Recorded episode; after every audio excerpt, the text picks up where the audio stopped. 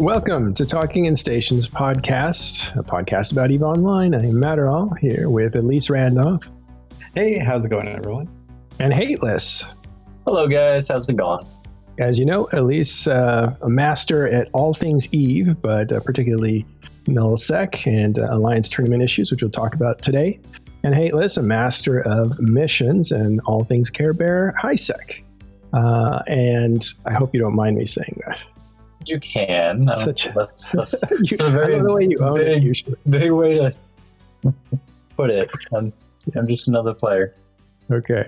Um, today we're going to talk about Keepstar that went down in, I believe it was T5Z, right next to 1DQ. We'll also cover a little bit of news with Snuff and Siege Green going at it unexpectedly this morning. Uh, Explosive Velocity, the new update that's been called for December. And uh, we'll check in on the last update from November, the ESS, see what's going on there. And we'll get to some alliance tournaments and the partnership program. That's what we'll talk about today on TIS. Okay, Elise, let's start with uh, and uh, chime in if uh, if you want, Hateless. And, and McLeod's here as engineer, as always. Uh, Keepstar in T5Z. Yeah, so yesterday, uh, or I guess the day before yesterday, uh, the PAPI forces dropped a, a Keepstar, and it successfully went through the like anchoring process in T5CI. Uh, obviously, there's then a 24-hour cooldown, uh, and then you have to put the core in, and it comes online. We've seen this, we've seen this song and dance before uh, from PAPI. Usually, goons uh, have destroyed it, rather the Imperium have destroyed anchoring Keepstars. But that was when it was the first one. Uh, this time, the Imperium did not form up. Uh, the PAPI forces had just tons and tons of people. Uh, they were really amped up to drop a, a keep star right next to Goon staging in 1DQ. Uh, so Goons chose not to take that fight head on. They said, hey, you know what? There's already keep star in Delve. We're not going to zerg a thousand battleships at this one uh, to keep it out. they obviously have a plan for it. But yeah, so PAPI forces are, are pretty pretty uh, happy to say the least, that, they, they now have a, a Keepstar in T5Z. Uh, they've been moving into it all. They spent all day yesterday doing move ops. Um, people are still moving ships one by one, uh, taking bridges, moving capitals and stuff. Uh, so it's just a straight convoy moving right next to, to Goon staging in 1DQ. Uh, so you know this is this is going to be a, a, pretty heated next couple weeks, right? Because you have both of these huge forces who for months have been, been at each other's throats. Now they are separated by a few thousand kilometers, right? The the, yeah. the Keepstar, the PAPI Keepstar, it's not even just at a safe spot somewhere in T5Z. It's on the 1DQ gate grid. So uh, insanely close. Uh, it's, it's going to be wild to see what happens, right? Because from here on out, a lot of the fighting has been for these smaller structures and for uh, iHubs and different um, just infrastructure around jump bridges, cyno jammers, uh, cyno beacons. So it's whoever forms first has this advantage, uh, or ra- rather, whoever can get to the system first has an advantage when it comes to like the, when the skirmishes break out. Now it's going to be whoever has an active FC on at the time, because if the Imperium starts forming, the PAPI can form instantly, and they're right next to each other. There's there's no way to move. The the PAPI will have to. I mean, the the Imperium will just have to either burn through T5Z or take a bridge out. And then when they undock, everyone gets to see it. So, I mean, it's just, it's going to be a rapid response small fleets uh, for the next couple weeks here. Uh, we also saw PAPI forces just entosis, like three constellations worth of stuff um, in terms of earlier infrastructure. Those earlier in the week. So, so Goon's got to defend their home now. I think they did. So I think they did some yesterday as well. Like oh, really? Their okay. big form up. Uh, I could be wrong. I think it's the area that's closer to Fountain. Goblin sent out a ping um, to the the Horde members saying, "Hey, we're moving to T5Z. Um, your focus is going to be on, uh, you know, getting some infrastructure here, and we're also going to be keeping an eye on Fountain." Uh, Gobbins put a, a huge emphasis on on maybe not retaking Fountain, but attacking the people living there. Uh, that was the first theater of war for a lot of the uh, the PAPI forces. Right, they were split up. The legacy side stayed in Esoteria, fighting over the G Magic Gate, uh, and the Panda Fam side went over to Fountain to conquer that from Initiative. Uh, when the sides merged, Initiative went to Fountain, took it all back, um, and people are actually living in it now. People are ratting in it now. Um, there's quite a good amount of ISK being earned in that region. So, uh, what people are those? Would that be initiative or other people? Uh, initiative and others, uh, other members of the Imperium. Um, I don't think the initiative do all that much ratting themselves, but you know, people mm-hmm. like Lawn and stuff are, are in there uh, ratting it up. Uh, so if you look at, you can actually, with the ESS changes, you can actually look at the banks from all mm-hmm. Fountain. You can say, hey, th- this reserve bank's pretty high. Someone's been here uh, and stuff like that. So it's really cool to see. But I think it's uh, Gobbins. I, I, think it's really cool. We can see where people are ratting and how much they're ratting, which is really useful data. Yeah, it, it really is. It is very interesting to see. So instead of just like Dotlan kills in the last three hours type thing, you can actually see how it's going hour by hour in most cases. Uh, but yeah, Gobbins made the made the note in his little ping to, to Horde there that um, the initiative they don't have an umbrella or really a, a really solid way to respond to people from uh, Delve the Fountain, uh, especially with this uh, T5Z move, um, because the Imperium would, uh, if the Imperium form, forms, the PAPI can form quicker or at the same time and just bridge uh, their, one gate closer. So yeah, uh, it seems an interesting dynamic. It seems like we're seeing attack, counter attack, um, counter counter attack, and now this is the fourth stage of that. If you yeah if you if you break it down, uh, PAPI picks up, takes off, moves into Aquarius Dell Fountain, attacks the area. Esoteria opens up as a front behind the lines, right? So Test is now having two fronts. Uh, Bastion and uh, Rebecca hired for that. And then you have Stain Russians helping out with that. So you see uh, Imperium kind of striking back in the backfield. And then you have uh, basically Test double down and say, yeah, we're just moving to Delve, right? So Esoteria is less important boom, you move a keep star right next to 1DQ. That announces a ton of intention. And that puts Horde in the position to strike back at Initiative because Initiative has gone over to Esoteria as well to kind of open up that front. So it, it might say like, okay, if you're going to keep, if you're going to try to keep us busy in Esoteria, we're going to try to keep you busy in Fountain. Yeah, it was. Let's just say that was a really shrewd move by by the Imperium there to send uh, the initiative over. I know the initiative always has been like floating around doing stuff, but giving them an objective, giving them a set of things to do, um, and, and, just unleashing them onto this this region of pretty much defenseless region. It, it's it's great. It's a great move. Love to see it uh, because it has been a bit of a thorn. It hasn't been like debilitating for the test at all, right, or any of the PAPI forces.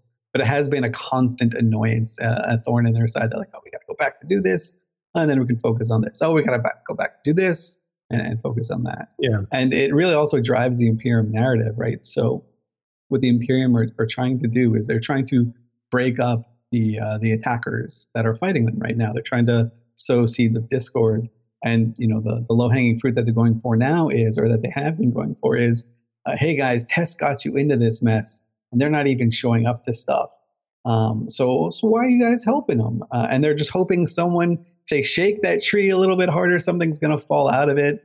Um, and they can go back and say, oh, well, Test are out saving their homes. What happens when we go to your homes and stuff like that? Uh, so they're trying real hard to, to shake that tree, yeah, get some of that it. numbers down. You can see it in the propaganda too. It's like uh, the dinosaur laying on the couch while these guys are carrying it. All caricatures of the allies of Test. Exactly uh, right, and you see it in the rhetoric uh, as well. Yeah, so Bastion opened up Esoteria by um, taking over a little bit of territory. It looks like Stained Russians helped out there. Then Initiative got called in to really rip that place open, which is is possible. Um, and despite what Vily says about it being just an afterthought, a lot of guys still have their stuff over there. That's still considered their home. That's not something that you can just gloss over. Uh, and it hasn't really been dealt with effectively. There have been attempts to try to recapture Esoteria, but um, the best we've heard about it on the PAPI side is Ron USMC saying like he really loves that theater because everybody's so polite. Because Bastion's so polite and they're like good game and you know it's a nice relaxed uh, part of the war as opposed to the, the raging barnhouse fire in uh, Delve. And the the scale is much different too, right? You're talking uh, in Delve, a big form up might be a thousand versus a thousand for like a medium scale, uh, and, and, like four thousand versus three thousand for the giga huge scale.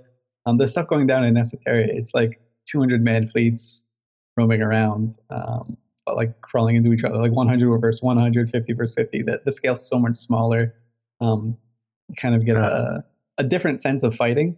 And it does feel like you have more agency over your decision and your ship choices when you're a member of those fleets.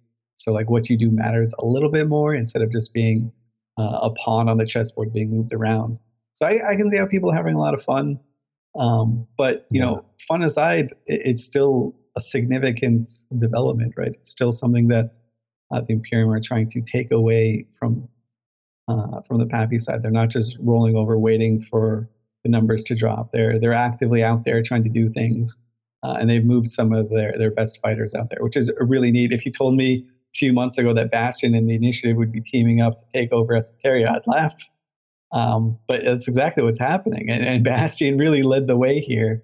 Um, and I'm glad the the Initiative jumped on because yeah. uh, that's that's a scale of war that they're suited for the best they're some of the best in game in the game at that. You have got uh, the, the, best skirmish FCs. You've got uh, the best like small medium gang FCs out there. The, and the same with the pilots. So put them in a situation where they can thrive. This is something I had been personally like hamping or uh, champing at the bit for uh, for for like weeks and weeks. So glad to see it happen.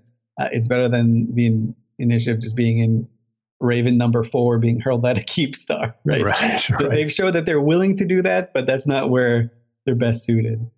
Yeah. Uh, and, you know, from my past experience, uh, like 100 versus 100 or 200 versus 200, you play at full speed, there's no TiDi. To me, those were always the best fights, the most exciting fights. Uh, with good FCs, it, everything feels really good at that scale. Uh, yeah. You can't say the same for bigger. Yeah, exactly. So the bigger fights, I mean, there, there's more strategy involved, but the, in the smaller, I can't believe we're calling them smaller now, right? Yeah. In my day, these were like the big, big fights too. So uh, the smaller fights, uh, like the sub 100 man fights, you, you just you just feel uh, like I said, you have more agency over your ship. Like what you do as a pilot matters more to the outcome, and it's it's fun in, in that regard. So I'm glad I'm glad people are having fun, but I'm glad to see that the uh, Imperium are stri- excuse me striking back a little bit uh, because it can it can get really out of control for them really quick here. Mm-hmm. Um, you're talking about the biggest capital force the game has ever seen. Now living next door to your staging. Granted, your staging system has more keep stars and faction fortizars than pretty much any other region in the game. Uh, so so this is a heavily fortified area, right? We're gonna have to see. I was we were chatting a little bit before the show. Like this is a potentially very dangerous spot for both groups, right? The like the Imperium obviously have this behemoth at their door, pounding, ready to get in, taking away everything else behind them, and just burning the, the farmlands. But the same thing, you have PAPI, who are just have this huge morale move of we're next door to one DH, or r- rather one DQ. Um, the the big fight's got to happen soon. So like these guys are going to be amped up. They're ready for something. Maybe someone makes a mistake. Maybe someone gets a little bit uh, too over eager. You really have to manage your expectations here uh, if you're PAPI, Because mm-hmm. if you go in and try and one shot one DQ and either it fails or you lose a lot and it fails or just something goes wrong on your side. Or even if it's uh, a tie. Yeah, you've got egg on your face and, and all that momentum that you build up, all that slow, steady burn that you've been doing for weeks and weeks amounts to nothing. The clock resets, everything gets wiped clean and you have to start all over again and build that up momentum, uh, build that momentum yeah. up piece yeah. by piece by piece. We were talking about what some of the pitfalls might be uh, because this move looks like if you on the on the outside of it, it's like all gravy for PAPI. They just put a keepstar deep in the delve. Now, what's the narrative going to be about? Well, you haven't reached us yet. You know, like there is that funny. Uh, I've seen some funny propaganda recently, and there was one on Reddit. It was the Black Knight from Monty Python, and you had you had the Black Knight with all his limbs cut off because King Arthur had cut off all his limbs, and it, every one of those limbs was a region lost, you know. And it, the Black Knight was uh, uh, the bees, and uh, he's he's like, you know, I've just begun to fight or something, you know, coward.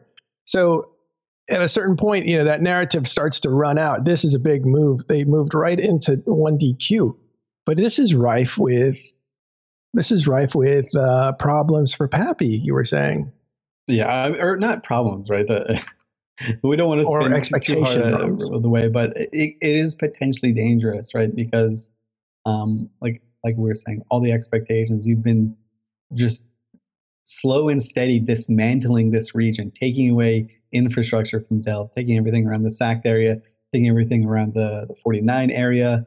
Got a keep star down in 49, um, which is huge. You start taking away the areas um, that goons can rat in. You force them to move to E3O, which, by the way, moves uh, that move of their super cap forces from DW to E3O.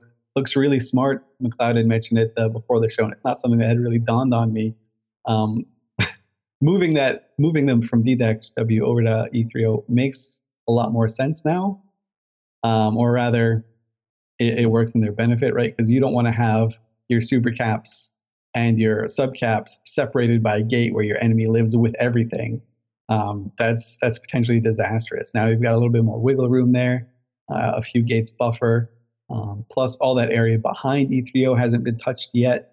It is an area that the uh, Imperium can still rat in. Uh, they can still earn ISK in. Uh, it's just good space, and it's strategically kind of significant, even though it is a bit of a, a dead end pocket there. Yeah, PAPI, if if they don't play their cards right, if they get a little bit too over eager, and they do have personalities on their sides that have been known to get overeager before. Um, if that does happen, like we said, a mistake could like blow up in their face and backfire really, really badly. Um, they've been surprisingly like poised and you know just playing everything by the book uh, ever up to here. So I'm sure that there is they're all on the same page here, but the uh, Imperium are probably just like hoping beyond hope that someone makes a mistake right next door to them and they can capitalize and just just start over a little bit. Because right yeah. now that that snowball is starting to pick up some speed coming towards their face a little bit. Yeah. Um, we haven't did we talk about you weren't here last week but i wanted your opinion on the uh, uh, the big announcement that came out of imperium was that they were going to do something called helms deep uh, and or, the strategy was to go into a bottleneck system and protect the hell out of that, jam up everything behind you so they can't get past you theoretically, and uh, make a like a last stand there. What do you think of that move? It's risky, um, but it's also so if you make E3O your Helms Deep, you've got a lot of outs, right? You've got NPC Delve that's right there, right? You can bridge there pretty much all over through it. Um, so the idea of it is very nice. Um, it really rallies up your base as well, right? Because you're like, this is where we fight, this is where they die. You get to do all that stuff. Uh, you get to do all the Lord of the Rings memes, so everyone's going to have fun with that. Um, Surprised there were very, very little of those. I didn't see much, uh, except that you don't have a Gandalf for this or something. You know, so yeah, exactly. People didn't do much with it, which is interesting. Oh, that that is all to come, right? So uh, that requires so right now the the PAPI response that I think has been really hilarious. They've just kind of ignored it. They're like, okay, go chill in Helm's Deep. We're burning the rest of your lands. I heard right that. Back. I, I heard that uh, what happened was there was going to be a big announcement, and of course, they uh, PAPI leaders have spies in the announcement. And the word from I won't say who said they were waiting because they didn't actually know what the move was going to be. They thought it would be some you know move they hadn't anticipated and then when they announced Helm's Deep, they all burst into laughter. And I thought, well, that's not a good sign if your your enemy starts laughing at your battle plans, uh, you know. But yeah, it is um, it is a little awkward right now because both sides feel like they're winning on like the highest high level of strategy levels, right? Um, so like Vily and, and Headliner and, and everyone else in the war room on the PAPI side are like, okay, they're they're doing stuff that let's just gives us free path to what we want to do. Where's the trap here? And the Imperium are doing the exact same thing. They're like, okay, well, we just did this huge announcement and they're not playing into it at all. They're just kind of ignoring it. What's what's going on? Um, so both sides definitely feel like they have the strategic advantage and the strategic superiority in their plan. And it just time will tell which which side is right. They can't both be right. Like there's a lot of situations in Eve where these alliances and these mega coalitions put themselves in a position where they can't lose, um, where both sides are right. Can always get you can always get a win out of something somewhere. But this is one of those situations where they're diametrically opposed. So one side is going to be right and one side is going to be wrong. And when that comes to a head, uh, things are going to spiral out of control wildly for the side that was wrong because there's only so far that you can backpedal, right? Well, we're hearing right now that a test keep start just went down in DTAC W. So again, this proximity is risky on both sides. Uh, that's just a reminder. Uh, they're undocking Titans. I don't know why. Probably to save it or to save the objective. We'll try to get more information as the show goes on. Yeah, so that's just another thing. You're just what this has been the the PAPI plan from all along, right? Just plant keep star after keep star closer and closer to these uh, like strategically important systems and force them to make a mistake Uh, or force I mean, them to deal with it. Isn't planting these keep stars? I know it's expensive, but isn't planting these keep stars cost effective in doing damage to them? So they're they're winning out in the S war in these battles, aren't they? So it's worth it to keep dropping keep stars to continue doing damage because that's all they want to do. They, they, they want to bash fleets. They want things to die. And that's the only way to start or to exhaust resources. And goons have a lot of resources. And the only way to do it is just to bash at them and keep on bashing and bashing and bashing and bashing and bashing, right? So, uh, yeah, pretty much that, that's what they're hoping for. That's what the uh, dynamic was early on. But uh, it looks like there's already a test dead rag uh, that happened in DTAC W. So I think that's might be what they're undocking times for obviously it's hard as this is happening live as we're doing this show. yeah. But um, this is the exact mistake that we were just talking about, right? You don't want to, to see this happen when you're right next door to the goons, because or rather the Imperium, because they can they can go this, they can kill your Titan under your nose, and then they get a huge win, and you know that snowball that's that's hurling towards them slows down a little bit, loses a little bit of snow and ice, so it's not nearly as fast and painful if it hits. So. Mm-hmm that this is well, just the dynamic that we set up. Well, this is part of um, probably our best guess is part. You know, people are moving in with their big assets. So this may be some guy that moved in a little unprotected. He got hit with a dread bomb, which should have been expected. And uh, right now, our latest report is NC Dot is cleaning the field of dreads and uh, test to scramble titans or uh, or super caps to help out. Uh, just make sure that there's um, a few less dreads to for that to happen again because it can happen again. That proximity is really dangerous, not just for the Imperium, but definitely for the people moving in. And when you're moving, you're usually your guard is down a little bit. You know, you have that feeling of uh, omnipotence, like no, nobody can possibly insult you. But fact is, like you're up for grabs if you're not if you're not doing this right. You're up for grabs. Yeah. So I mean, it, it's just it, it's tricky. It's a it's a very dangerous place to be. You have to be on your toes you can't let that hubris get to you, right? Hubris will will level all the momentum you've made. So this Titan, uh, Reese just mentioned it. It was on a gate. What is a Titan doing on a gate in oh, this situation? It almost X. certainly got fleet warp there by a spy. yeah, uh, or something something like that. That's uh, we've seen the, two misclicks in this war that way. People accidentally yeah. warped to a gate when they were they didn't mean to. The initiative you know, did it earlier in Fountain. They just warped to the wrong. One guy warped to the wrong gate with two Titans. Uh, this guy, he probably got fleet warped off or he just clicked wrong, right? Uh, so, yeah. But the Imperium were there to capitalize on it. That's the important thing. Right. Uh, if you see the Imperium haven't been fighting too much in this this last week and a half, um, they're waiting, right? They're waiting for their moment to strike back so they can use their uh, their war chest most effectively. And I'd say this is an effective use of it, right? Yeah, I we're hearing wanna, it was a, a mistaken warp. So yeah, we've seen that before in this fight. Yeah. So uh, these things do happen, especially on move days, right? Move days are a little chaotic.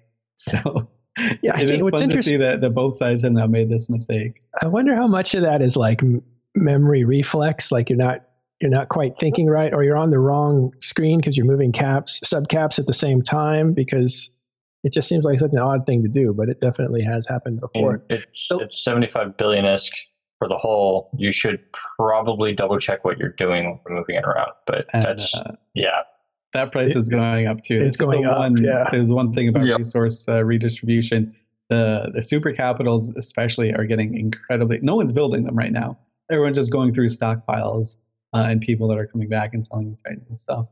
Uh, I was talking to Kenneth. He was like, "Yeah, the build cost right now is like 120 bill for for these Ooh. things." I was like, "Okay, wow. well, that's uh, so yeah, they're working through their stockpiles.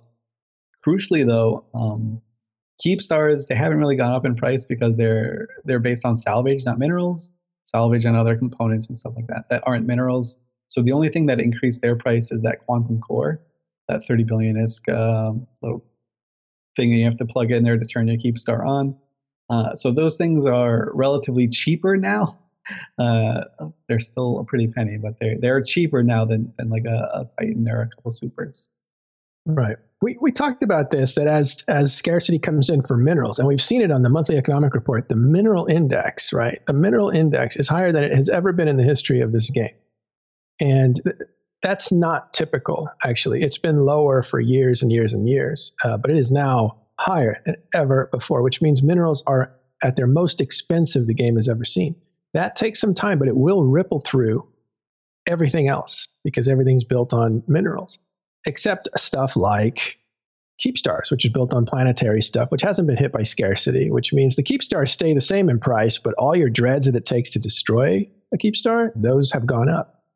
Yeah, dreads are a little bit more expensive right now. Like the these guys, the people fighting this war, they don't have to pay pay the price too much. But I mean, and we'll talk about this in a little bit. Snuffed out and Siege Green just had a massive dread ball, uh, dread brawl rather, um, in Secede in Lowsec, and you're talking about 350 billion dreads that died. The actual price tag on that's probably closer to four or 500 bill, um, just because replacing them is going to be harder and harder because the people that sell them those dreads, they don't necessarily have a huge stockpile to work with. They don't have uh, a test alliance level stockpile. They don't have an Imperium level stockpile to work from. So the, these smaller people or these smaller groups uh, or medium sized groups, they're getting hit real hard. Um, and, and I don't think we've actually begun to even see the, the true effects of it, right? Until probably for another two or three months. Well, it will be uh, interesting. One last thing about the Keepstar and the overall war effort, uh, and that is the uh, like the I guess the messaging coming out of both camps. I want to kind of get that straight. What what are they trying to project at this point? What are they saying is going to happen in the future? And I'm specifically thinking of Imperium's uh, uh, fireside chats, what they're saying there, and uh, what Gobbins is saying, and what Vily is saying, what some of the leaders of PAPI are saying. Do you have a take on that? So, what I expect and kind of what I'm assuming will happen, right? I think the Imperium are going to play to their strengths. They're going to say, hey, Esoteria is burning. Uh, we're doing great work out there. Um, we're losing systems in Delve that we don't use anyways.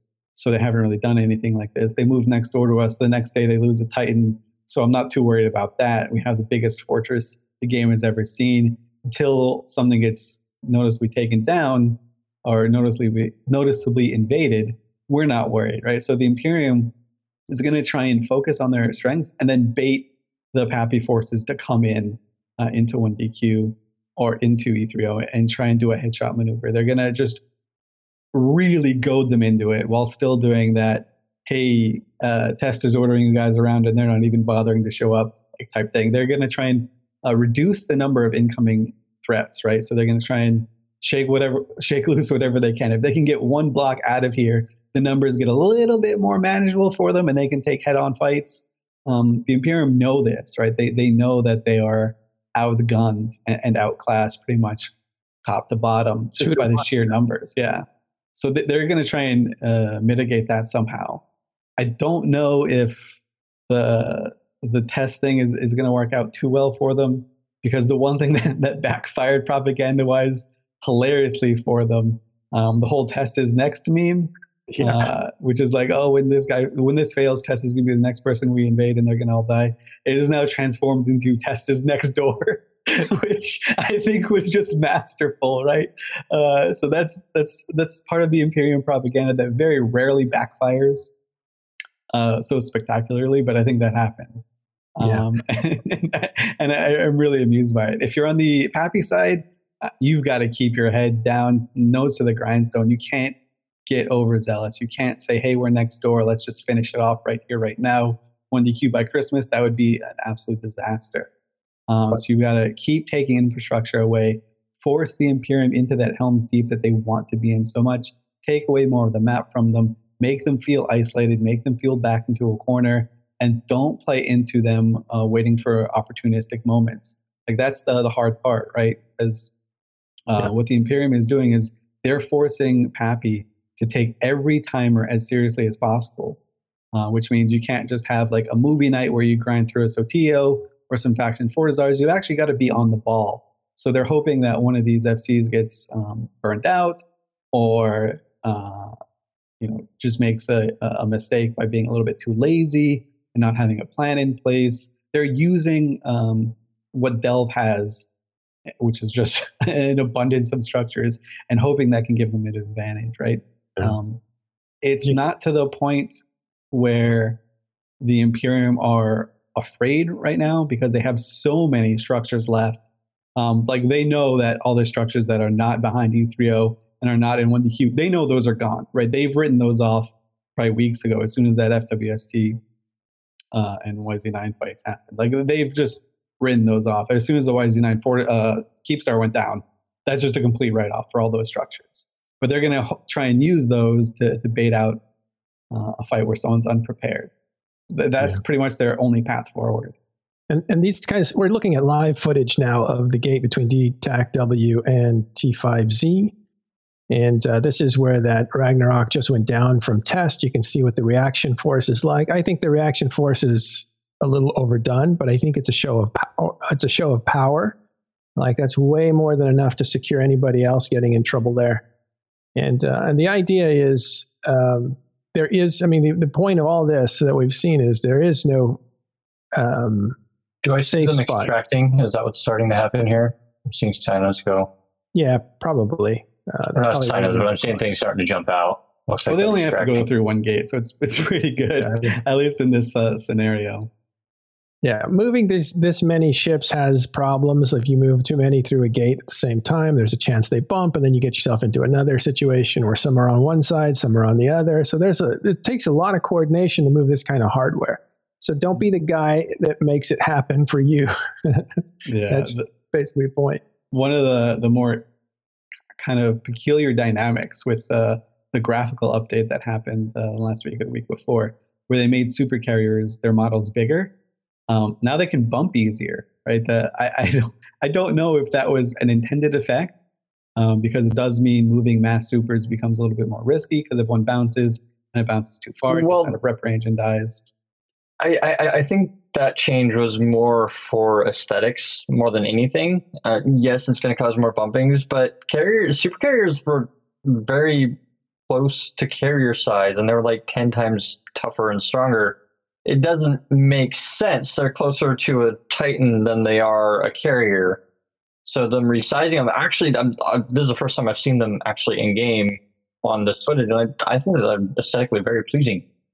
Um, being at that size, and it they, seems to match their role and, and what they provide to the fight. So they actually do. They certainly feel way more. Uh, and I hate to say this word, but it, it's suited here. They feel more epic, right? They feel like uh, a 30 billion is space vessel more than just a slightly bigger carrier, right? So, but I mean, that's one of the things, right? If you make an art decision, how's it going to impact the gameplay? Um, was it even considered? I, I don't know, but uh, that is just a byproduct. Is these things do bounce? Might be sure we're going to see it. It might be why it took so long. They announced that these changes would happen uh, a year or two ago when faxes came in and were huge, uh, and they dwarfed uh, the motherships or the uh, super carriers. So uh, it could have been a priorities, you know, uh, um, art priorities because they did a lot of Triglavian stuff in between time. But uh, they didn't change the artwork on it; they just made it bigger. Like they, they just like they did. They added detail. Screen in Photoshop and make it a little bit bigger. No, no, they added detail. They added. Did they? they added, oh, okay. Yeah, they did. Yeah, it's a it's all That's a little good. more uh, meticulous. Like there's more detail in the in the super carriers. But so they were enhanced a little bit. But they also now are about a third the size of a Titan, whereas before they were might have been like one fifth or one one seven. They're like a tenth the size of a Titan. They they were yeah, literally so before they were something like uh, two thousand to three thousand meters in size. Now they're like eight to nine. or Titan they're they're almost as big, like they're way bigger than they were before. And I think that that's fantastic for what they are. I think that's really neat. Uh, but the the bumping thing, if you're coherent and understand what's going on when you're bump, jumping a bunch of things into one location, you know bumping is going to happen. It it just kind of happens. I don't think that they. Well, in the, in the numbers that Elise is talking about, it's a big change because now you have because we're talking hundreds, and so it's a, it yeah. becomes a yeah. It, it, it gets a little silly. But one, one um, thing was One thing that was interesting, though, is the MER came out for October, and this is the middle of the war, right? This is the monthly economic report. Comes out and shows that mining has definitely moved to high sec. This mining is only happening in Owasso, and, and that's it. And uh, all the top empires are all just about equal in the amount of mining that's happening, which is really nice to see. It's very well distributed among all the empires. So I'm talking about Gallente, uh, Amarr, yeah, that's that's because in HiSec you can't control space. Like the the the the the most you can do is you see somebody mining in your territory and you can go suicide gank them. Like that's the worst thing that you can do to somebody that's mining, and that's not worth it to stop them from mining. I heard, interestingly, that Imperium is not suicide ganking miners because there are so many Imperium alts out there mining, and they can't tell who is and who isn't. So they just said, just stop destroying n- not only stop destroying miners because they might be ours, but we kind of need them to put it on the market so we could buy it. you know, like yeah. So it's um, interesting. There's a there's safety now for miners that there that wasn't there a few months ago.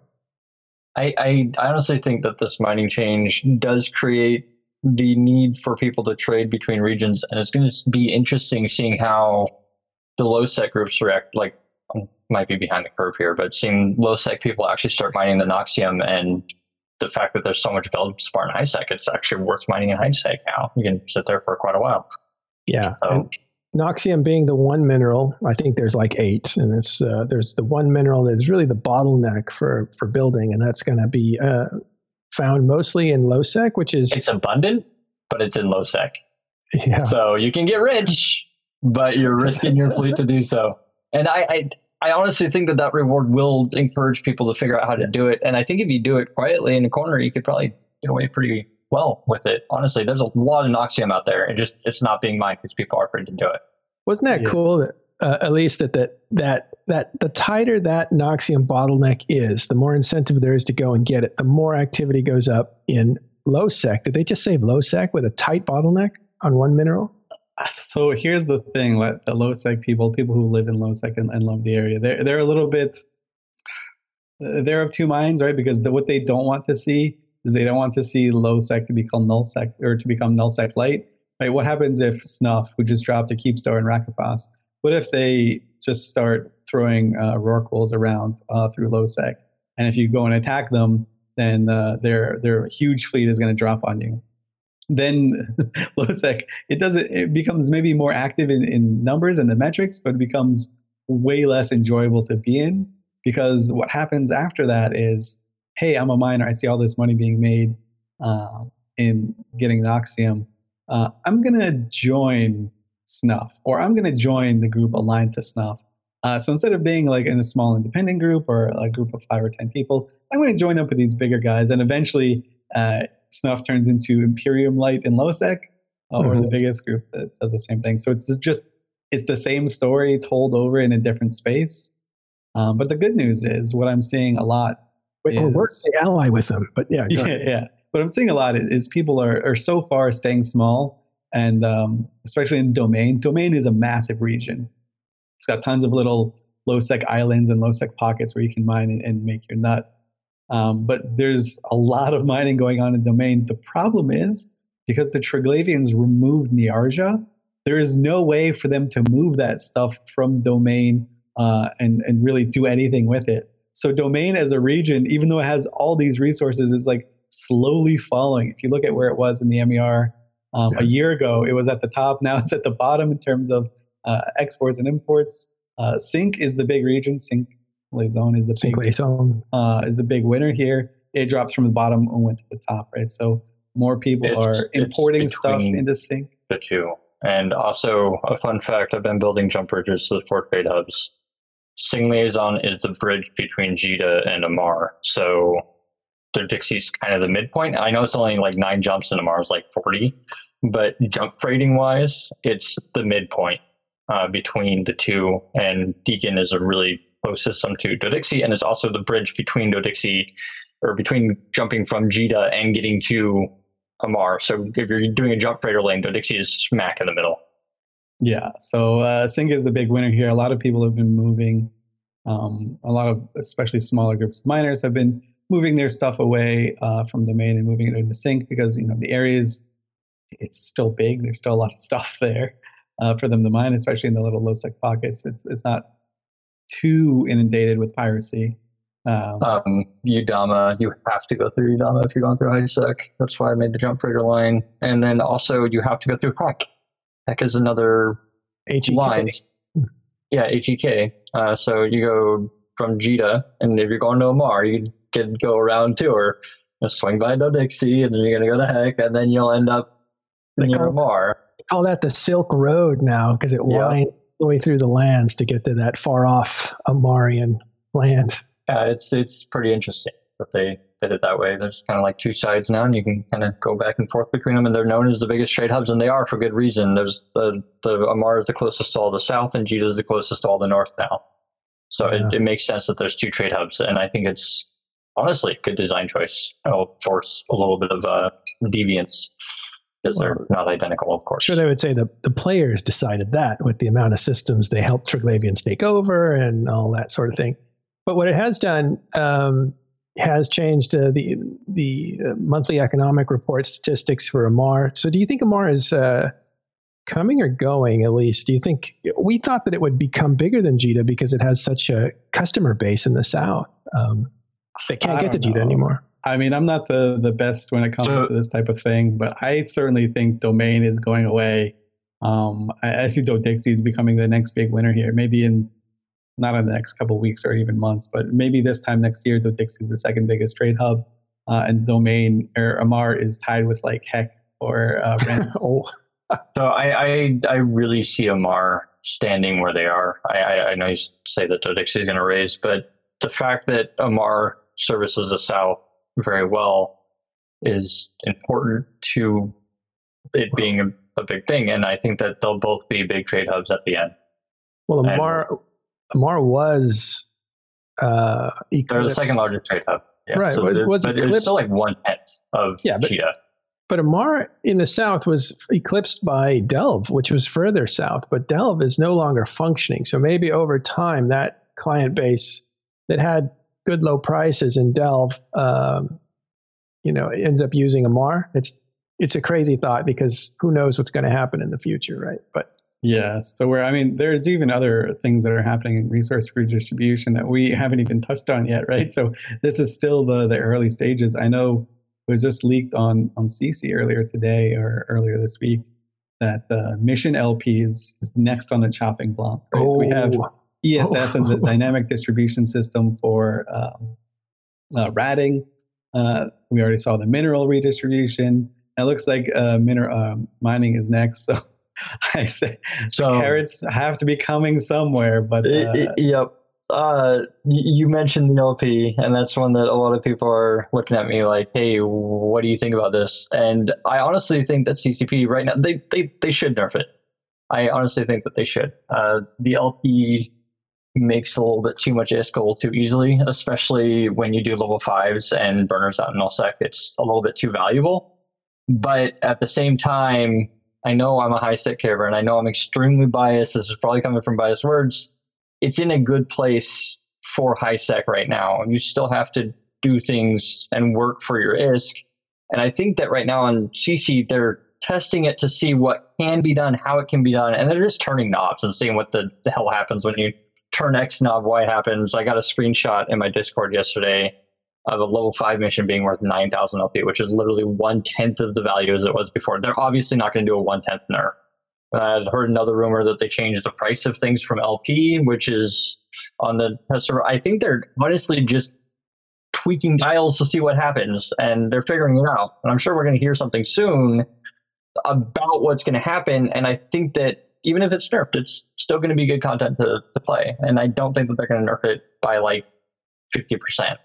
I'd see reasonably like 20 to 30% nerf would make sense, but they're they're just turning dials on SiSi, turning dials on SiSi right now.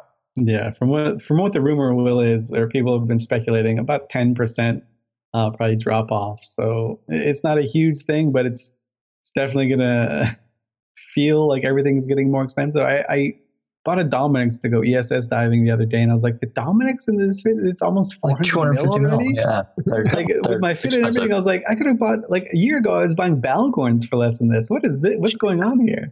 So yeah, I, some I mineral thought, prices are going up. I thought for sure I was getting scammed somewhere. Gee, I was like, which one of these modules is too high? Something's got to be wrong.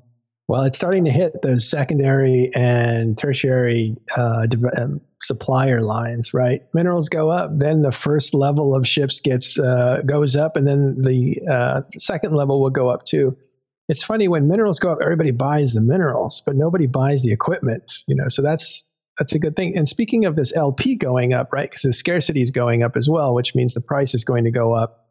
What kinds of stuff do LP play into so that somebody can what's the smart buys right now for people to avoid the LP I, I won't price hikes? speculate on what's a smart buy for LP right now because that is there are so many different reasons why different things would go up in different ways. Um, all that I know is that if, if they do nerf LP, and that's a that's an if, uh, in in a significant way, we'll see faction gear get more expensive. Uh, right with that hint going up, Gilas went from 250 mil to 400 million almost instantaneously. Wow. Um, Just on the rumor? J- just on the rumor, yeah. Uh, because all Gilas come from nullsec burners. Like that's where they come from, or 90% of them come from that. You can probably get some uh, to drop in random crap. But most of them come from nullsec burners. It's an easy dump. And if those people that are running nullsec burners decide, oh, well, this isn't worth it, or I'm not making LP anymore, the price of Gilas will go up. And so do all of the other pirate ships. They come from LP from the, the faction LP store. And that's the source of them. They come from those mission runners and they get built that way. So we'll see their prices go up. We'll see all the faction gear go up, all the SOE stuff, all the all the random stuff will just go up if it gets nerfed. That's all that's going to happen. Um, I don't think that it's going to be like you don't make money anymore from doing missions. I think the value of it will go up. But yeah, it it's literally everything comes from LP. And if they nerf pirate LP specifically, which is I think is what's going to happen, uh, what will happen is pirate gear will get more expensive. Uh, I think pirate battleships and pirate cruisers and pirate frigates. That's Yeah. just it- it- this is all speculation. It's very clear. This is a change that happened Yeah, on SiSi it's- with no devlog or announcement. They're just playing with dials, dials on CCP or on the uh, test server right now. One of it's uh, speculation, but it's it's actually very informed speculation as opposed to just somebody saying something. Go ahead, Elise. I was going to say uh, a few friends of mine they live in uh, Venal in that uh, K through J area and the HPA and um, and NJ4. Like there's a lot of Guristas missioners out there. And they told me a few weeks ago that one of the um, input broadcasting guys who was running burners for Guristas that they speculated might have also been a bot as well. Um, he's been banned, so they haven't seen him in his like uh, set of systems going through there. So that could be another reason for uh, the, the price hike of the heel and stuff like that. But one of the things that's always been frustrating to CCP is they make these fire ba- pirate battle cruisers and they try and differentiate them from the T1 variety. Try and make them a little bit better, try and make them cool, but they, they have to play with it. They have to be like very delicate because if they make the Gila too good, for instance, which I think they probably did, uh, everyone can agree it's, it's an incredibly yoked out ship, then if it's cheap, it's the Gila. It's good at like two things. yeah, It's but it's a, really good at two things. it's supremely good at them to the point where it's like uh, if you especially when you look at the abyss stuff like it, they just dominate right but well, uh, that's what they're good at. Every ship has its you know thing that it's good at, and they excel in the field, and they just kind of fit into abyss like a glove. They kind of work for other PVE, but they don't really do PVE well, if that makes sense. I I can see but either way uh, to the back to what I was I was going for um, is is like it's hard to balance them when they're everywhere and they're very cheap like how much better than a Vex or Navy issue can it be or and stuff like that so it's neat that now that they're a little bit more expensive or potentially becoming more expensive um, that maybe uh, the thing that separates them from their Tech One or Navy counterparts um, might be a little bit more exaggerated. So, so that could be a, a cool byproduct uh, that happens, which is it's always nice to see. Yeah. So interestingly, this brings back the point that Fozzie made, but years ago, that it's not a good idea to balance on price. So you don't want to make something really good just really expensive. uh, because some people will be easily able to get it and dominate, and other people that can't afford it will be left out. So it was never a good idea. But has that changed? Because scarcity seems to be doing some balancing, right? I think it's doing it by accident, or yeah, maybe not, not by accident, but uh, as uh, um, maybe less than intended consequence, right? So it's uh, whenever you hear CCP um, talk about it, it's something that's always in the back of their head a little bit that they're they're aware of, but it's never like the the main focus for their design decision, at least not publicly.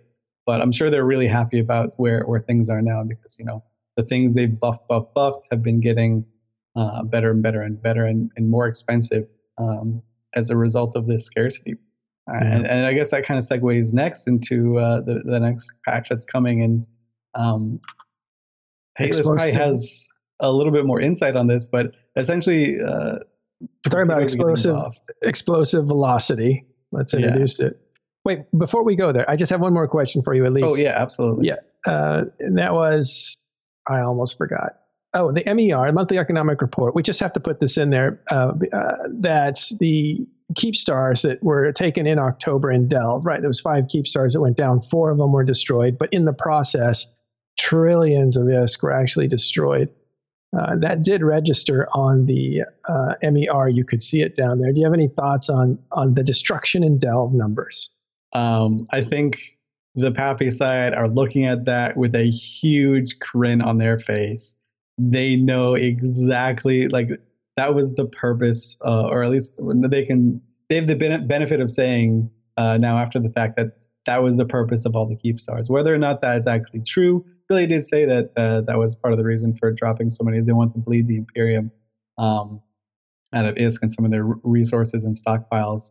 Uh, but that they can look at that with a huge grin on their face, say, "Hey, uh, over the course of uh, just a few weeks, we surpassed the rest of the game combined uh, in terms of destruction uh, and what we inflicted. And you know what? We, the PAPI side, they, they lost very little in terms of this, right? So this is almost all an Imperium spike. Um, huge, huge, never before seen really the level uh, of like destruction there. But here's mm-hmm. the thing: the Imperium can just sit back and say, "Hey, we'll do it again." Uh, double dog dare dares. We'll do it a third time. Like we don't care. we have a war chest that that is built for this. We have the ability to do this and sustain it. No other mega alliance or coalition in the game could have survived uh, that level of destruction well, that, and still have that level of destruction in their arsenal plus some. Yeah, that's that's the smart money. That would be the smart rhetoric. That confidence of sitting back and say, "It's no problem. We'll do it again." But that's not really what we heard from the Imperium because in the last fireside, I think you heard Mittani saying like that really hurt. And what I've heard is that he wasn't around for those keep stars, like he was on vacation or something. Uh, I'm not sure if that's true. And so the decision making to actually spend that amount of money uh, wasn't necessarily his. This is what I'm hearing. So when he did come back and they did attack the the fifth keep star, he's like, "We're not doing that again." And that's what I've heard. Anyway, yeah, what do you think? I mean, that? that? would that would make a lot of sense too, because that that's one of those moments again where both sides, their leadership, they were diametrically opposed in their views, and they both thought they were right. The PAPI side were like, I can't believe they're throwing so much at this Keepstar. We'll just drop another one. The Imperium side was just at the time they're just like, hey, we'll just keep doing this. Ravens ain't no thing. We'll just keep throwing stuff at it and they got it down. Like they got the the butcher's bill down from the first one to the last one to a very low price. Um, and then when the the bubble wrap keep starting YZ9 happened, um, they just didn't show up. Right. The at the time the rhetoric was, oh, the the bubbles caused lag. That was I don't want to say it was bullshit, but it was because the entire PAPI side bridged in after the bubbles went up, anyways. Um, so they probably just did a cost analysis of it, and they were like, you know what, the strategy that we wanted to do for this one won't work because of the bubbles. If we want to get this thing down, we're going to lose probably 300 dreads. It's just not worth it. Screw it. Um, and, they didn't want to raise that tab any higher. It's probably another reason why you didn't see them throwing bodies at the, the YZ9 one, especially because it doesn't really matter too much to them, right? There's already one in there. You've already opened that box. Uh, you're not sealing it again. You mean the T5Z one? Oh, uh, sorry, the, yeah. The new one, yeah. The new new Keepstar. They didn't contest it at all exactly, on either yeah. timer but because they didn't, they had the dreads to take out a Titan. Uh, so I see what the uh, exactly yeah. right, and and that that killing that Titan probably it was more valuable to the Imperium, anyways, because you did it right under the the PAPI noses too. So it, it's just like a, a super double sweet moment for them. Like, hey, we didn't waste these killing your keep star. We let you put it in, and we killed your uh, killed your rag on the way to uh, enjoy living next door to us, guys. Like that. That's just yeah. a perfect Imperium like locker room material for the rest of the week. Yeah, exactly, and that's what you look for in these fights is, uh, is morale boosts and victories where you can get them, and that's why you see such tortured narratives when uh, all facts are against you. You're starting to see all this uh, um, really kind of mind bending uh, rhetoric come out, and not just on Imperium side, but mostly. Right, I won't say it's a tie score when it comes to rhetoric, because um, Vily may uh, say some things that are very partisan, but the facts are kind of on his side. And that's one thing that can't be denied. Uh, the floodplains are gone. Uh, the everything's, you know, breached in Delve, and now you're in the middle of Delve. You were right. They just contested like four or five or more iHubs again. That iHub is uh, is a destruction of your infrastructure. It strands your structures that are in your region. So those are marked for destruction. And those are facts. Can't deny them and it's it's hard to narrate around them and stuff. So you know that's that's why you're seeing such kind of like uh, weird stuff. And here's the funny thing: like Fountain was resistant at the very beginning of the war, and then it broke down through through basically. I think another rumor I've heard, and I'm not sure this. Maybe it's not fit for publication, but for whatever reason, Initiative left Fountain. So did Bastion, and it was taken and razed. Basically, everything was destroyed there for iHubs, and a lot of structures were destroyed. But initiative came right back and within three or four days took most of it back, not all of it. And then over time, they solidified it. Now their um, ADMs, I think, are at like three or four. They're very mature ADMs. So the place is very much uh, taken back. But yeah. now they're in striking range to go and wipe it out again. Yeah, and I think that's that's probably one of the the in, interesting strategies that is going to play out here, right? Um, so, and this is probably going to benefit uh, the PAPI side as well because they can they can distract everyone uh, of their members. I don't want to say like they need to be manipulated or anything, but they can say, "Hey, I know 1DQ is right here. Don't worry too much about it. We're going back for Fountain Part Two, the Boogaloo, because they are now completely cut off."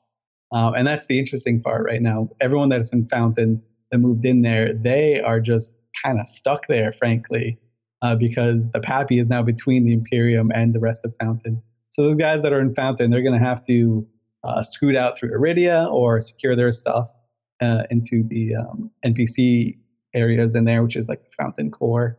Because if if stuff comes through there, if like Horde runs rampant through there, and the rest of uh, PAPI do as well, um, there's there's no backup coming, right? There, there's no way they can save that Y dash two area is completely wide open.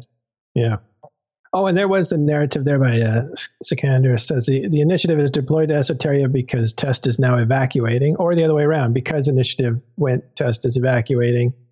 Um, whatever. like that's just narration of uh, timing, but we know there's an opportunity to distract. That's why initiative's in there. We know um, that the war really is in Delve, as, as we can see. So Esoteria falling apart is important but not critical to this war. And thirdly, uh, initiative being in, in in a fountain, I'm not sure how they would be able to resist a full PAPI force coming through again. Uh, maybe if just Horde did it on their own, there would be some competitiveness, but literally they're going to get rolled in, in, in, Fountain again. I don't see how that's not going to happen. But you never know because people are going in different directions and maybe uh, maybe some things happen. Maybe the war breaks open into a lot of skirmishes and stuff. But so far, it's been a pretty solid plan. So. Yeah, I feel like we can we can spend a lot of time on this, but I do want to jump back. Yeah, yeah, bit, right. So uh, we've okay. got the holidays coming up, which is a, right. a, time where people might not be able to play um, as actively as they otherwise could, especially as the Eve player base is aging a little bit. Right, a lot of young families uh, in terms of, especially in, in some FCs. Right, so you got uh, young young uh, like 30 year olds, right? As the average median age. yeah. So 32 it's not like it's not like these kids are on like winter break saying, yo, let me boot up the Eve online and see what happens. Now they don't have a middle school to go to, right? So uh, they've got to temper temper the action a little bit here. So I wouldn't be surprised if from now until the year end, um, you see the fighting going down in Esoteria and Fountain in these little like I don't want to call them proxy wars because they're like right there and in your face, but these these little areas that are off the the heat map of Delve. Uh, so that's why I expect a lot of the action to be in, until the new year. Then they can jump right back into it, right? Because no one wants to jump into this huge fight in Delve while there's like people like half your members can't log in. That would be a disaster for both sides. Um, so we might so, see a yeah. lull. Might see a lull in activity. Might see a little bit of lull. That, that's why I was always interested in how um, the, the, Horde Ping framed it, how Gobbins uh, framed to his members, like, "Hey guys, Fountain's back on the menu." Um, instead of you know we're right next door to one DQ, let's take it all down tomorrow. It's hey guys, we've positioned ourselves to the point where we can take Fountain and the, the Imperium can't do anything about it. Very Let's go. So I, I think that's going to be the focus. And oh, that's that's such an interesting point. I hadn't thought of that. Let, us do some low intensity work uh, instead of raising the stakes super high when everybody's going to go inactive. That's an incredibly insightful point. Okay, enough about the war. Let's move on to the new expansion coming up in December. Speaking of holidays, and uh, what do you guys think of explosive velocity? Uh, first, what's in it, and then what do you guys think of it? So the first change is that they're uh, making torpedoes apply better, which is going to make them more viable in a lot of situations.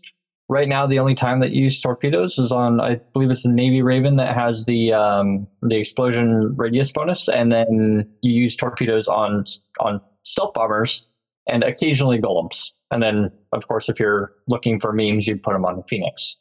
But overall, torpedoes have been a really bad applying weapon system. They're not used generally. It's better to just use cruise missiles on most missile ships rather than torpedoes. So I'm excited to see them actually apply better, and I'm excited to see what kind of uh, ships or usefulness we can find from them but uh, their application is atrocious. Uh, a, if you have all fives to your missile skills and you shoot a battleship with a battleship weapon, and both of them are sitting stationary, you do not apply full damage.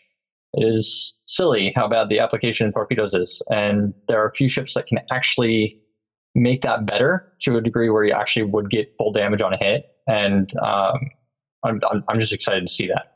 Seeing torpedoes used more often would be very exciting. No, that's super brief. But you have anything else to say? I just say I like the the, the, the TL, you did a really good job uh, summing it up. The the TLDR is that the um, the Hall Phoenix is going to be more pervasive. Like when I read that patch uh, that patch note, the only thing I can think of is Hall Phoenix. Like that's what I see in my in my eyes, and it's uh, a hilarious little thing to fly around. It applies yeah, a lot more net, uh, damage now, and yeah. So the the big thing is damage application is getting buffed. Um, I know Stitch Kaneland, uh, very accomplished PvPer, and uh, he likes to fly things that use torpedoes. He was a bit bummed um, at this patch because it's it's buffing his favorite weapon type, but it's buffing it in a way that he doesn't think it. Okay, let me let me rephrase this so I don't uh, butcher his thoughts. He would have preferred to see a range bonus instead of an application bonus because the application is already so bad that he he works that into the equation and works that into his fits. Um, but he would rather see the damage go a little bit further rather the misses go a little bit further. Um, so, so mm. people are a bit mixed, but I, I do think this is just an overall buff to, to Torps, right? And we've been seeing uh, CCP have been doing this really well, and I don't know if we've given them enough credit for it, but they've been instead of buffing a, a ship class or a ship type in one big patch, they're putting these small ones out um, over the course of almost like six, eight months that'll slowly buff these ships up, right? So um, uh, two years ago, you say, "Oh, the the Torp Foon is trash," and it even looks like a trash can. Um, what has CCP done? They've buffed damage type. They've re- reduced resist for everything else. They've buffed battleships a little bit. They're buffing application. So um, I am just going to mention torpedoes were already buffed in the last weapons change when they buffed all the post range ammo guess what got a buff? The rage ammo, but guess what has no application? Rage ammo. exactly. so you're seeing this series of buff after buff after buff for these types of ships. So it's it's hard for these theory crafters to um, come up with like a new meta defining uh, doctrine um, or even like small gang stuff. So it, it's it's very cool to see because after like just a certain there's like a certain threshold where a ship has gotten so many buffs that you're like, hey, I kind of forgot that this ship is good. Uh, so let me go ahead and fly this now. So it, it is cool to see. So on on the range uh, discussion, so torpedoes don't have terrible range. I know that's going to sound absurd, but if you what you do to compensate for their application is you put on a bunch of tracking computer or uh, ballistics control. I, I, can't remember exactly what they're called. They're the computers that make missiles apply better yeah. or have better range. You can script them both ways. So Javelin torps with a couple range scripts actually reach out to a reasonable distance for what the weapon system is. It, it, it, it compensates for that weakness to a degree that I feel is fair. I feel like buffing their range is not a good option on that note. So, and then also a lot of ships that use them have some kind of range bonus. Interested to see what this does to the uh, the Barghest with torpedoes because that ship is awesome. Yeah, the Barghest does own. It's also it's also one of those ships. It's like, oh, let me go buy Barghest. Uh, when I was like out in June, I was like, wait, they're almost a billion is now. What what's going on? Like the prices of everything has just kept going up. So they're a billion ISK because they can do level fives. That's why. They can, yeah, they're really good at level five. They're, I mean, they're insanely good at level fours. I, I think I watched one of your videos uh, of just blitzing level fours in a Barghest. They are so good. And also, they're one of the only bo- uh, ships in the game that gets a bonus to the Rapid Heavies, which are an insanely good ship as well. Um, you're talking about the new ESS area where you don't have to worry about frigates so much. Um, so you can, like, there's a new theater PvP where you don't have to worry about the tiny, tiny ships. So rapid heavies are even better at, at everything they do. I feel like Ravens with torpedoes or, or other things with torpedoes might be a lot of fun in the ESS after this change. Because the application will be really good against cruisers and whatnot. Um, but also, I do want to note uh, before we get distracted from this that with them buffing torpedoes, uh, if they just did that without changing anything else, bombers would become stupid scary because they're doing about a thousand DPS right now after the most recent rage buff. They are also nerfing bombers, uh, and none of these numbers have been put in concrete yet. So they they've said that they're buffing it, but we don't know if it's by five percent, by twenty percent, by two percent. We don't know how big of a change it actually is, so we can't actually start developing and figuring things out because we don't know the exact numbers yet. But any buff, I will gladly take for torpedoes because they they need it. Yeah, that is important to point out because I think uh, when when I when I had stars in my eyes looking at the the Phoenix, the Hoth Phoenix, um, everyone else, every sensible person was like, "Guys, but bombers, right?" So it's it's good to see that they're going to get um, taken down a little bit because they're already very good at what they do uh, in terms of killing big ships, in terms of bombing. Uh, I, I think the bombers are in a good spot. So I don't want to. I don't. Hopefully, they don't get too strong or too weak, but it does look like, uh, you're right, that they're going to keep try and keep an even keel on those. All right. Um, so we're running out of time because Elise has a second duty he has to do, and that is the Alliance tournament. We'll talk about that in just a second. First, I want to hit both you guys who are very visible in the community of EVE Online players uh, as streamers and as uh, commentators and such. Partnership program announced by CCP what do you guys think of that? Um, I'm actually really excited for it. it. will give content creators a way to uh, give back to their communities in an easier way. I know that I've been playing EVE Online for free, and I spend most of the ISK that I make on Plex. Actually, that recently changed, but I'm not going to get into that right now. But um, it's hard for people to continue playing the game and pay for the game, and then you give all the support to the game and we haven't really gotten anything back as a kickback from CCP in a long while. We used to be able to stream to the CCP channel, which was it felt really weird. Um, you'd support them, and you wouldn't really get a lot of support back. You kind of did, and I, I feel weird saying this, being on another person's channel, but for the most part, it helps the creator that recruits the person. So Matterall, for example, would benefit greatly from me coming into the channel, but I may not receive as much benefit because I'm just coming onto his channel. So he receives benefit from it. Um, but it helps when those uh, those content creation ways benefit both sides really well. And I feel like the uh, the benefits that they're offering uh, with the rule set that they have is actually really fantastic Uh, basically, uh, if you read the terms of service for it, uh, you just need to basically stream Eve Online, and they're not super strict about it. They say that you can't like you can't get angry and bash Eve Online, uh, which is kind of fair. I mean, they don't want you down talking their game, but they do allow lenience for like if you're unhappy about something, speak up, say it. That's fine. And then also the other thing that's been controversial on this is that if you are part of the partnership program, you're not supposed to attack other streamers. And the way that is worded and the way it looks like to me, uh, which is the, the big talking point on this, uh, is that if if you naturally come across, so say you're you're running a ganking mean, stream. Do they mean in the game or do they mean like you can't it, talk yeah. trash about other streamers?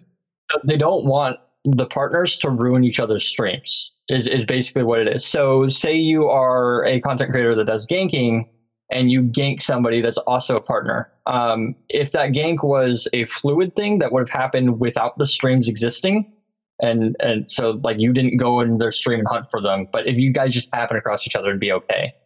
Is my understanding on that. Uh, but that's the, the biggest question that I've been getting. Um, but again, I'm not CCP. I don't know exactly how the rules are, and as far as I know, nobody's actually gotten the application back yet. Uh, I put mine in right away because I honestly like the the the rule set for it. it. It's fair and it's reasonable and it's what you can expect out of somebody that's advertising your game. And uh, what the content creators get back is they get uh, some skins to give away. They get some plex that they they get 500 plex a month that they get, and their one of their accounts gets paid for. So they actually get stuff to give away to their viewers. And then on top of that, they're saying that um, that they're going to advertise as streams, which is a huge kickback to content creators. So, like Matterall for you, when you go live on TAS, a, no- a notification or something might go on on the uh, onto the the launcher, so people would see the channel and know that oh, there's a news channel for Eve Online. This is really cool. I think that there's a lot of uh, potential for CCP to advertise their content creators, and that is absolutely fantastic and a good way to help the content creators, which then in turn helps them. So it's it's a mutually beneficial relationship that I see working very well. Elise, uh, yeah, I mean, I, I, really like it as well. It's something that uh, Eve has needed, right? Because Eve, Eve is such a niche game. There have been so many talented people uh, enter Eve online, start creating content for it, and then they can't really the the base isn't there for them to like keep growing so they go on and move to something else. And yeah. obviously, I- am happy where they go on and be successful. I know that's the nature of content creation and streaming, but it sucks that we've had like so many huge names that are leaving, and it's like people like Kalis, I want to keep and grab onto and make sure he doesn't ever leave. So this is a nice little incentive to, you know, keep those uh, like incredibly talented people making that Eve Online content because there is no manual for Eve Online, right? If at least for me, mm-hmm. if there's anything that I ever have a question with, I, I hop on the YouTube, I look on uh, like blogs and podcasts and stuff to, to see what the answer is. Um, everything seems relatively boilerplate to me uh, which is good, right? In, in, a game of this size, you would expect something like that. I'm glad we're seeing it. I would have liked to have seen a little bit more on like the low end, a little bit more on the high end. Like I wish it was tiered, right? So we could get the the Bjornbys of the world to, have something like a little bit more, and then people just starting out like the resources they might need, right? Like, and, and by resources, I just mean like uh, DMCA free audio for their streams, like some ideas on art assets they can use for their streams, uh, just a little step up program type thing. But maybe that's coming. So CCP has released this in the past. Every single asset is free to download for use in content creation. Just period. You can download every single visual asset in the game. Nice. Oh, that's awesome. Okay, that's good. Uh, one of the things I do love about this partner program the most, right? A the the reliance the reliance on podcasts and, and blogs because um, or rather not the reliance on, but the support of podcasts and blogs, which you don't necessarily see in other games uh, in their partnership program deals. I love that because EVE Online just has this rich history uh, of having this incredible blogosphere uh, and just uh, podcasts and stuff like that. So that's it's a nice to see them recognize that. Um, and also the access to the devs part is huge. Um, what separates EVE Online for me and always has been uh, is the fact that the, the people that make the game, the people that are behind the scenes, are passionate about the project that they're working on, and they'll come and talk to the players about it. They'll happily, like, you can grab a CCPer and pull them onto your show and just talk to them about it. And they'll be like, okay, yeah, I do this for work every day, but I'm happy to spend my weekend talking to you about it too. And that yeah. that excitement it's is very real. Um, but obviously they don't know everyone, so they can't reach out to every single person. So for a long time, it's been a matter of like, who do you know? Um, if you're a podcaster or a blogger, like, can you reach out? Do you have the ability to reach out to like a, a alpha type person to, to comment on your stream or uh, to a CCP Fozzie or to a CCP Rise and get a quick comment about this. Now they're going to be in all one central spot where you can reach out to them. Uh, you don't have to have like a pre-existing uh, network with them, anything like that. Uh, everyone's on a level playing field, yeah. and everyone can grab these devs. And, and, really, that's what makes Eve special to me, right? Uh, who cares about the, the mechanics of the game? Yeah, it's pretty, it's fun. The community is amazing. Um, but the fact that the, the players are able, or rather the community is able to interact with the devs, that just takes it to a new level. Uh, so it's nice that we're getting yeah. seeing more of that. And, so, and that's just a thing that like stuck out on the screen to me. Chat is mentioning something that is true. Uh, noisy games looking at the qualifications. Now I don't qualify. The qualifications are about half of what Twitch partnership is. So it's kind of steep for new content creators to get in, but I think they wanted to do that so that they people are somewhat vetted and have been around it for a while.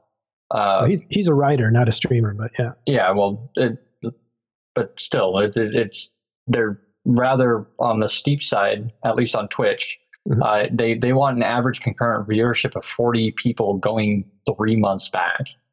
Um, I don't know many people, or there's probably a lot more than I think, that are in the window between Twitch partnership and and Eve partnership requirements. So there's not many people in that that small window that you would see specifically going for this. And I know a few viewers of mine are like, "Oh, well, I may as well start streaming now." Um, getting to that partnership or just doing that just to get the benefits of partner or, or Eve Online partner there needs to be something else driving aside from that. You can't do it just for that. That's not enough to incentivize you or motivate you. I'm not trying to discourage people from trying, and I think it's great to get more people streaming Eve and more people excited about Eve. But um, it is a little on the steep side uh, as a starting streamer. You're not going to get it instantaneously, and I do encourage you guys to go for it and chase after it if it's what you really want. But streaming and content creation as a whole is a very difficult world to work in. Yeah, so. I, I, will say to Noisy's point, and, and this is something that I was, I was talking about before. I would have loved to see a step up program, like uh, an area in the middle there, or an area like between partnership program where you don't necessarily get, um, like uh, you don't get the scans or you don't get the 500 plex, but you get certain other access and you get certain other things, right? Because the fact that no, Noisy's blog is cited by CCP themselves. Like the guy who does the entire Eve ecosystem talks about Noisy's blog in his uh, like uh, comments like to the community. The fact that he doesn't qualify is completely ridiculous, right? Like I know he's an outlier. I'm sure when he applies, they're gonna be like, "Oh shit, he doesn't meet the qualifications as Bushiman anyway." But there are a lot of people that fall into that category where, hopefully, in the next few months here, we're gonna see like um, an iteration on this program where hey, the, the mega people get like a thousand plex, right? And you know these other people they get uh, the people starting out like will will show off their will showcase their blogs. Like we'll put them on a, a, central page for everyone to find because they meet the quality that we want just the eyes aren't there yet. So let's get the, let's do what we can to put the eyes on it which is what the partnership program is all about that's a, so, a really good point that they have the quality, they just don't have the eyes yet. It's a very good point. Listen, we're going to lose Elise really quickly. He's got to run to the Alliance Open, the Alliance Tournament. But real quick, can you size it up for us? Because we're going to raid that next. What's uh, going on in the Alliance Tournament there? So, right now we're in the finals. Um, I don't want to spoil it for anyone who's uh, watching. Uh, you can always go to the EVE_NT YouTube to watch any single match. Um, but the meta has been back and forth. There's been a ton of upsets. Uh, some of the names that you might have expected to be in the finals are not there. Some of the some new names are there, and uh, a very surprising team has made it very very far. Also, so far my favorite match of this whole tournament, um, it has been a match with Brave Newbies, uh, or rather the Brave Collective. A Brave had a single Griffin pilot, uh, perfect perfect for Brave, right? That turned the tide of a match. He jammed out an Etana, which is like a 250 billion ISK um, super Tech 2 logistics cruiser.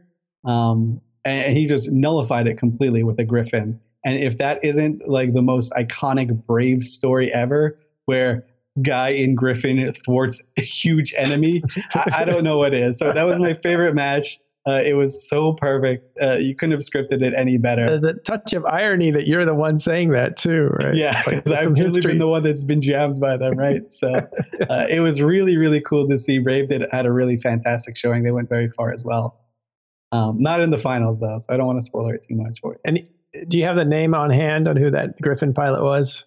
Um, it's the it's the person in charge of the Brave Dojo too, the, the, the group that hands out the skill books. Um, Jake's something something. Uh, Let I, us I know, chat if you know. But yeah, it was right. absolutely wonderful to see, and it was just so perfect, so iconic. Yeah. By the way, what insight you have not to spoil it for people that want to go back and watch it now? Thank you. That is like really thoughtful. All right, cool. So you're off to do some commentating, and we're in the final round. So this weekend, where you're going right now, basically is the end, right? Yeah, it's the last match. is going to be a best of five. So we'll, we'll see who comes out victorious here, um, and and what crazy hijinks happen. Great, awesome, Elise. Thanks again, as always. Uh, if you have to drop, go ahead and drop. Uh, we picked up Ron USMC, who actually rated us earlier and quadrupled our numbers. Thanks, Ron. Hey, Ron. Hey, guys. Hey, um, I wanted to go to, um, we're going to move over to ESS now uh, and talk about what uh, the first week and a half has been like. This came out, I believe, two weeks ago, Tuesday. Um, and uh, Hateless, what, what has been your experience with it? Have you kept playing with it? Uh, I have a little bit. Uh, I played with it a little bit last week, and I found that I got a couple fights. Frat's been really, uh, really uh, wanting to hunt you and not let you leave. so we, we had some fun. Uh, the the meta for it is definitely developing, and the response fleets are getting more efficient and better at defending, which is really good. At least that's what I'm seeing. And uh, I actually had a, whole adventure last week with uh, my fleet that ended up not seeing content from the ESS, but because we went out on the ESS, we actually killed a golem, which was a lot of fun. Um, but I, as a content generation flashpoint, it's pretty great. I'm not sure how it's going to continue to develop as uh, this war ends. I'm sure Ratters will start ratting more. A lot of the active players that Rat are in the middle of war right now.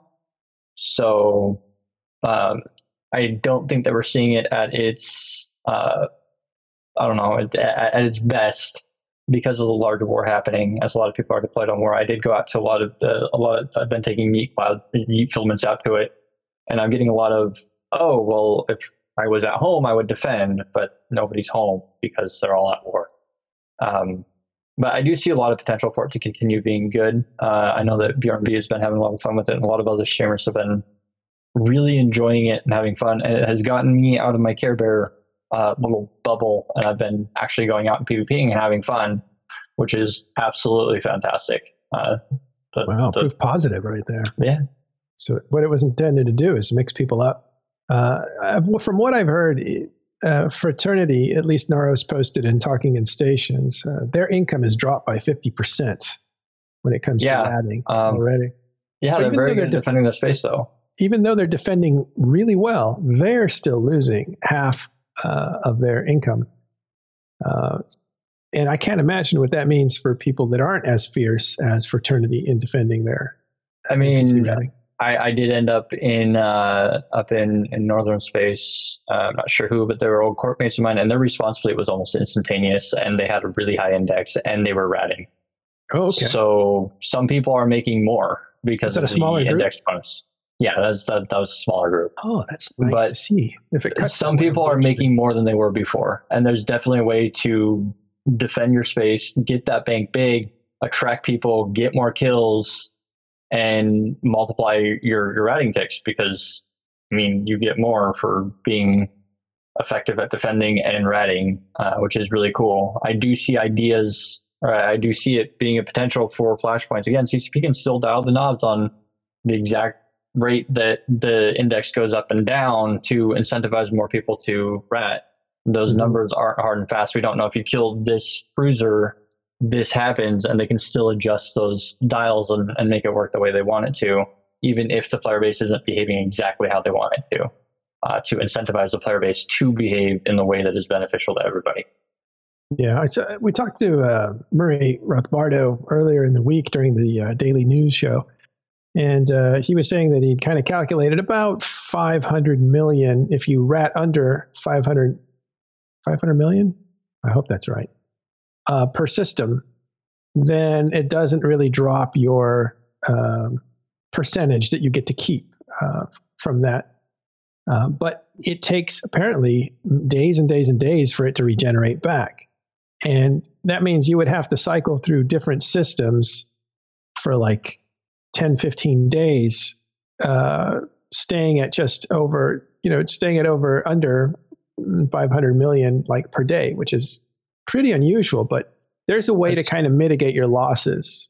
That's that's fairly low to try and stand under that number as like a ratting number, uh, saying I, I spent eight hours in the game and I only made 500 million. That's going to system like that.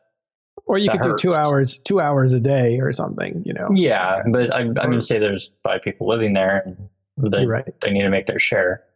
So that's a pretty, pretty low in other words, uh, the dynamic bounty system is generally going to lower people's income just because yeah. of the strain on the system. Well, what if the people spread out? Makes the footprint bigger, makes you spread out a little bit to earn more risk as a group, and then uh, spreading out makes out. but makes you it makes ESS, it riskier. Yeah, it makes your it riskier for you, but also your ESS less defendable, which is interesting too, right? Yeah, I, I like how these two things true. work together yeah, the more um, people spread out, the less people there are to consolidate to fight a fight over an ESS. So you're kind of it's kind of an interesting dynamic. Yeah, you you got to balance it to your personal risk and reward, and there's definitely potential to uh, to make it better. And this being new, and people that generally are dedicated care bears, for lack of a better term, they don't know how to come back and respond, so they're just kind of like not running. Uh, and as people figure it out and get better at it, I'm sure we'll see more people running. Yeah. And what we're looking at on screen is uh, McLeod showing us what ESS looks like on the map so you can detect where uh, the money is and, uh, you know, where, where there's a lot of ratting going on and, and money collecting in that ESS. It's interesting. It's only in SOV null. It's not in NPC null. So you see some gaps in the usual, uh, some dark spots in the Empire space, but also in nullsec because some of that is owned by NPCs. So also uh, somebody is mentioning another big side effect to this is a lot of people are coming from low sec to or from null sec to high sec uh, to run missions or mine instead.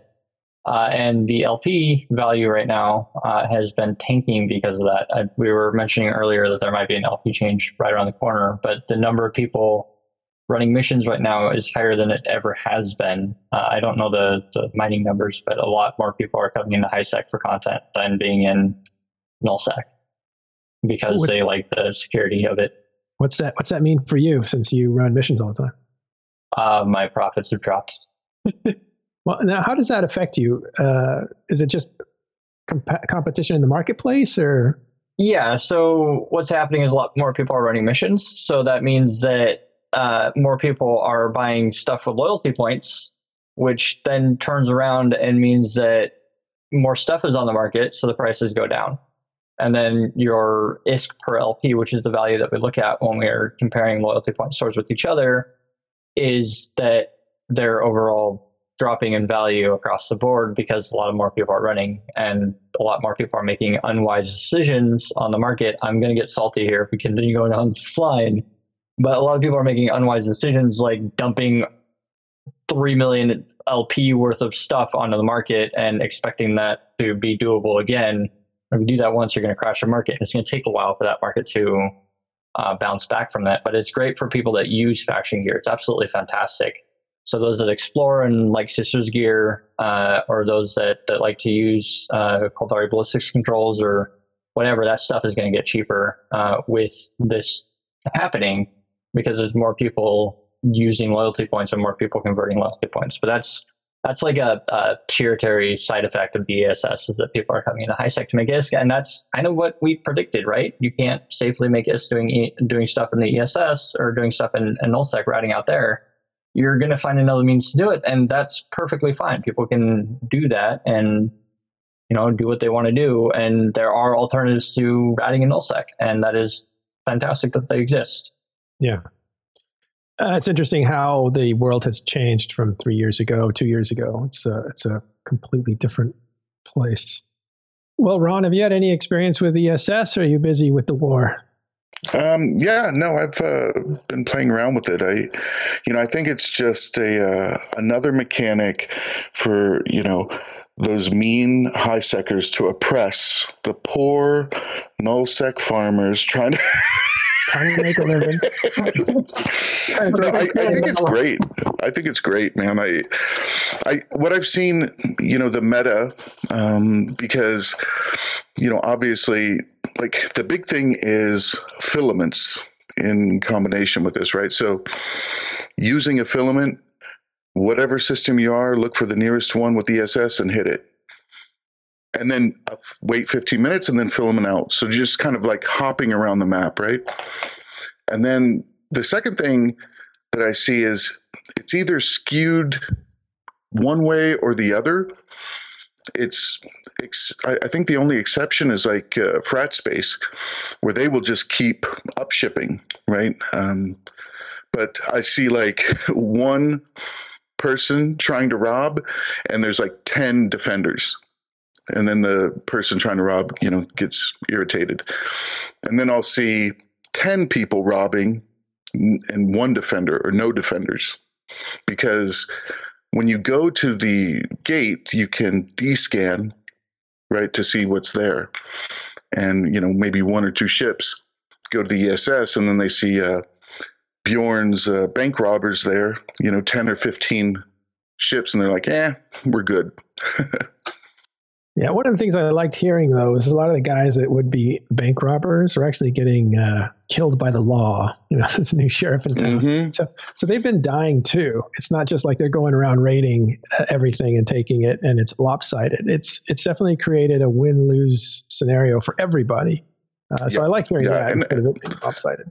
And the meta will evolve, right? The meta will evolve. It'll, you know, it's phantasms or nightmares or you know whatever sort of afterburner kind of spicy ship and you know it'll evolve and it'll be fun. But i think the one thing i really enjoy the most about it is that it's getting defense fleets subcap defense fleets more involved.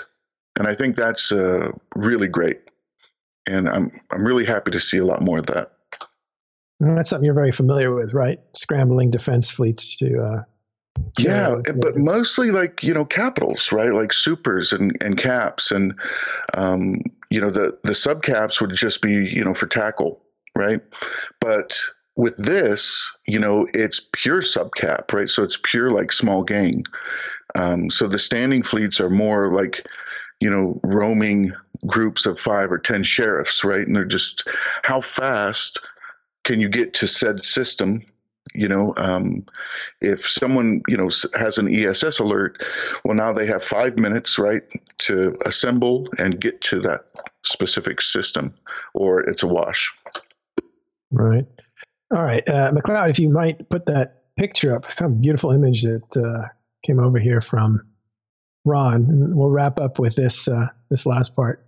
And it's uh, it looks like the dread's actually getting doomsdayed off the field. So when those Titans came in, one thing we did miss was uh, just how fast they were cleared off. Why don't you tell us what happened there, Ron? Uh, this is uh, in DTAC W Delve. Yep, yep. This is uh, right next door to us, and it was you know from what I understand, it was just an accident. Um, the guy was dual boxing or triple boxing, and he hit warp to gate on the wrong client and he had an interceptor and he also had a titan and he warped to the gate um, you know in his titan. And he jumped, he jumped, with his interceptor and warped the gate his titan. Yeah and uh, I cheers to cheers to, to imperium. Like that was a strong flash form. That was almost 500 people. Like it was a strong flash form. Oh we didn't know that. Um, 500 dreads or yeah, 500 people? 500 total and then I think it was like 750 from our side. Oof. So I mean, it was a big flash form. It was very, very uh, quick. Oh, that's much bigger than we thought. Uh, so Dreads made easy work of him, right? Like he was gone quick. Yeah. Oh, yeah. I mean, he had a he had like maybe two or three minutes, if that. So he was unsaved. Was anybody else uh, destroyed? Was there any other casualties? I, I think the initial uh, Legacy Eagle fleet went in, and uh, a couple oh. of them got hazed um, by the Serbs and and the others. Um, but then, you know, a couple of minutes later, then we were able to to bring in more people. Yeah. All right. So Billy says they weren't uh, flash forming; they were already in system. There was 300 of them shooting a Raitaru. Oh, oh, oh, oh, oh. Okay. Yeah, which makes sense. All right, cool. Well, it was a good little bit of action while we were on air, and uh, uh, we also are now at the same are going at the same time as the Alliance tournament. We want to send you over there uh, if you're watching this live. If you've you're listening to this recorded, you already know what uh, who won the Alliance tournament. Uh, Ron, thanks for coming by and uh, giving us a picture. And that grade was fantastic. Thank you. Sure, man. Oh, uh, before we go, Ron, uh, do you have anything that you wanted to talk about? Any? Um, Hello. Well, since the last, well, the last since the last time we talked about Northern Esoteria, mm-hmm. um, we had that really big um, fight that night over the Fortizar, and so we killed their Fortizar oh, that right. night, and it was you know 3 a.m. to like 5 a.m. Uh, you know, reminiscent of the Winter War. And then our Keepstar anchored uncontested.